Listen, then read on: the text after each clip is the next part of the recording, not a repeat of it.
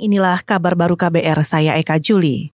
Kementerian Pertahanan menyatakan masih memerlukan banyak anggaran untuk memodernisasi alat utama sistem senjata alutsista.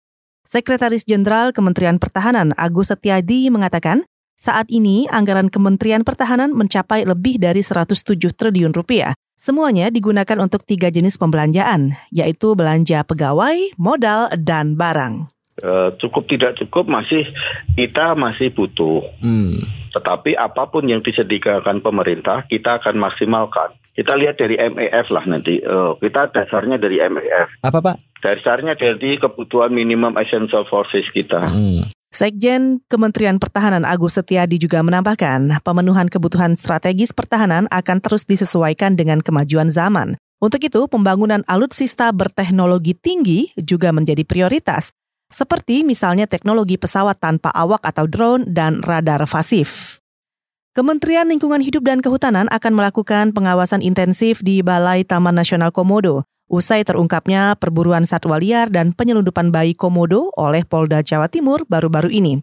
Juru bicara Kementerian Lingkungan Hidup Jati Wicaksono menjelaskan, penyelundupan komodo terjadi akibat kurangnya pengawasan petugas, terutama di kawasan pelabuhan. Sekarang ini uh, upaya dari Balai KSDA NTT ya yang ada di Kupang juga Kepala Balai Taman Nasional Komodo lebih intensif lagi bagaimana mengendalikan uh, mengamankan kawasan jangan sampai ada uh, penyelundupan ataupun pencurian dari komodo. Juru bicara Kementerian Lingkungan Hidup Jati Wicaksono menambahkan, pemerintah bertekad membongkar mafia perdagangan bayi komodo. Apalagi menurut pengakuan para pelaku, sudah puluhan bayi komodo berhasil diperdagangkan secara tidak sah ke mancanegara. Saudara Badan Pengawas Pemilu Kabupaten Rembang, Jawa Tengah mendapati fakta adanya aktivitas kampanye seorang calon anggota legislatif DPR RI di Masjid Kerangan. Selengkapnya kita simak laporan reporter radio jaringan Musyafa. Badan Pengawas Pemilu Bawaslu Kabupaten Rembang, Jawa Tengah menemukan aktivitas kampanye di tempat ibadah.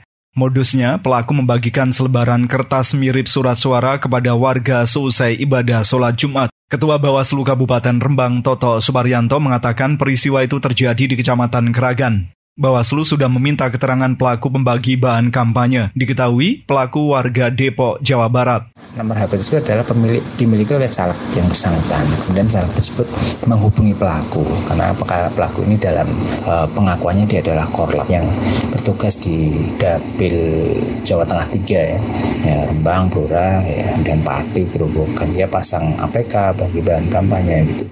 Bawaslu mempunyai waktu maksimal 14 hari. Apakah nanti layak dipidana atau tidak, Bawaslu menyerahkan pada putusan Sentra Penegakan Hukum Terpadu Gakumdu. Musyafa, R2 Birembang melaporkan untuk KBR.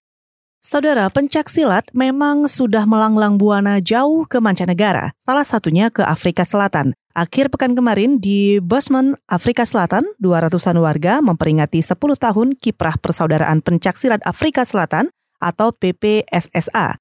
Ada enam pelatih pencak silat dari Indonesia yang ikut diundang dalam peringatan itu. Mereka sengaja diundang karena berhasil memperkenalkan pencak silat sejak 10 tahun lalu di Afrika Selatan. Duta Besar Indonesia untuk Afrika Selatan, Salman Al-Farizi mengatakan, persahabatan bilateral Indonesia dengan Afrika Selatan semakin erat berkat pencak silat. Saudara, demikian kabar baru. Saya Eka Juli.